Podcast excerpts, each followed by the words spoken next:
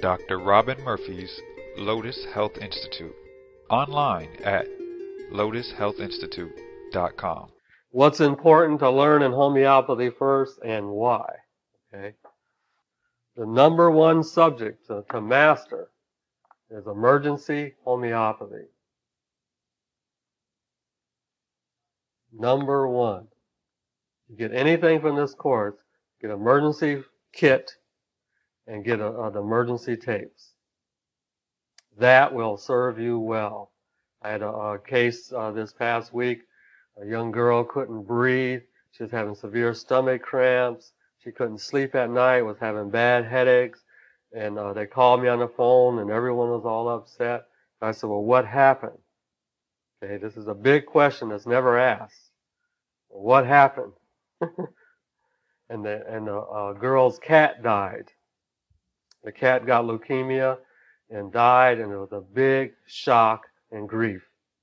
And she's catching her respiration and can't breathe. Emergency medicine is the most superior part of homeopathy.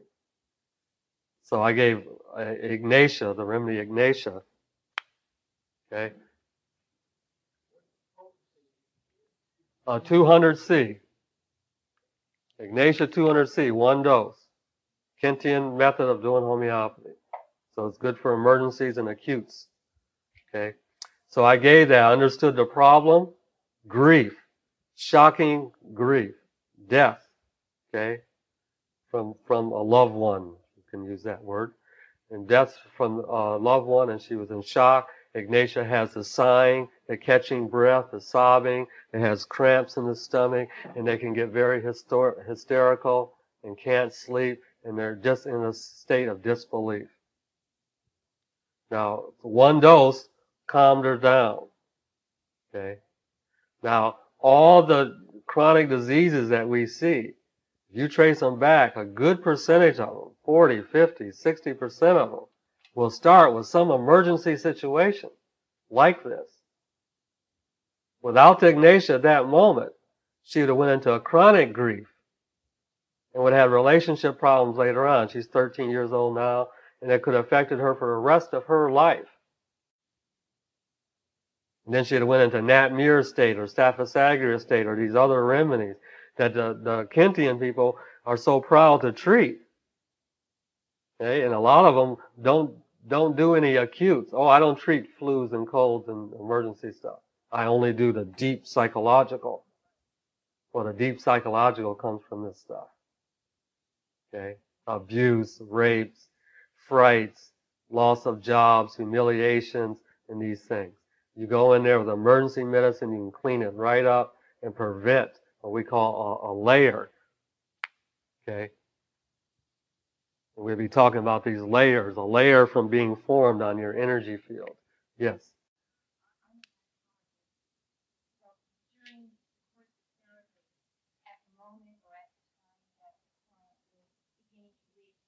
That's right. That's right. Exactly. And, and that's a very good point. So if someone's in therapy and this comes up, we often have rescue remedy, the Bach flower remedies. If someone's doing counseling and stuff and things come up, you can put that in water and let them sip it, or we give them the indicated emergency remedy. Anybody in an emotional crisis, we consider that an emergency situation. Okay? And you can prescribe right there. You'll learn the top four or five remedies in your head and know a couple, you know, you know, one second just to go get the remedy and prescribe it. At funerals and things like that, we put it in water and pass it around and people take a sip. And then people can sleep, they can handle all their affairs and the shock to their nervous system and all this stuff. So I'm a total disbeliever in the idea that we need this pain for some reason. Nobody on the planet says we need the pain of a broken leg. But there's people out there say we need the pain of a broken heart. And we don't, in homeopathy, we look at none of them different.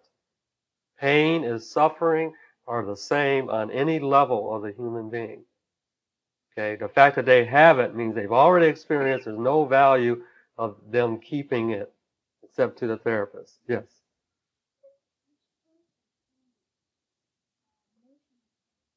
Right. So each person handles emotional pain different. And this is why what we mean by a differential. So differential, if I had give you five remedies for grief, each one will show you these top five ways that people handle grief. Now, Ignatia is the number one remedy. So if, if you don't know what to give, that's a good choice. Okay, some people, uh, Staphysagrias suppress their grief. Nat murs become introverted. Okay, each one handles grief different. Phosphoric acid, they lose weight, become apathetic. Aurum metallicum becomes suicidal. And that's what you learn.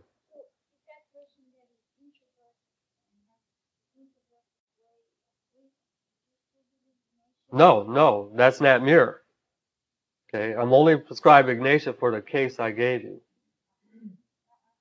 Someone's breathing real hard, they can't sleep, they have a headache, they have an empty feeling in the stomach, in the chest. That's the Ignatia picture. That's the number one remedy for acute grief.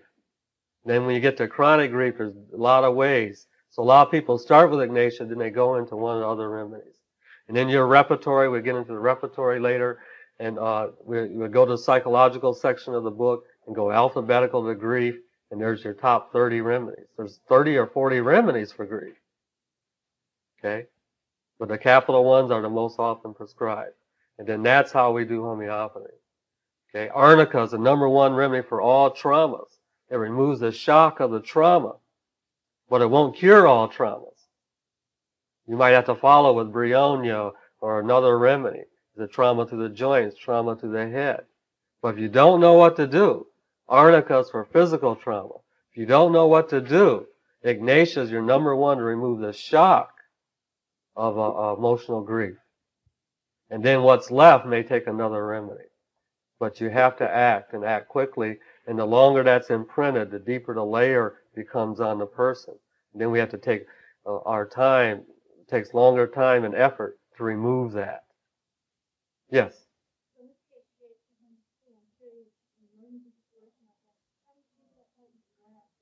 Uh, let's see here. Because I carry a 200C kit.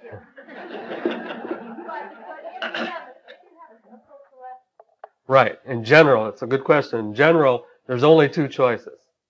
Okay. So all acute and emergency, you bake in your notes. Emergency, use 30C or 200C. Okay. So I recommend people get a 30C kit first, and once you get familiar with using it and more confidence, then get a 200C kit. Now, if you use the 30C and that remedy stops working, then your 200C can finish it.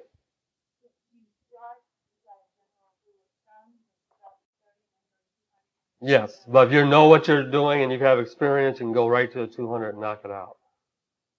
Okay. So I never have any specific rules like that. But in general, I'm giving a 30 or 200. We, there's usually no question about it because each kit is only one potency. So I prefer people, you know, have at least a 30C kit. They have some clinical experience in homeopathy. They can just use 200s. So 99% of the time, I'm giving a 200C in emergency. One dose. The 30 might have to be repeated, you know, but if I'm sure of I'm what I'm doing and this is all I have, then I'm going to give the 200. So 30 takes often three doses, and 200 may take it out in one. And you'll see miracles and magic. I mean, this is what blew the ancients away. That they took a little bit and diluted it and gave it, and, and the disease disappeared like magic away. That they took a little bit and diluted it and gave it, and, and the disease disappeared like magic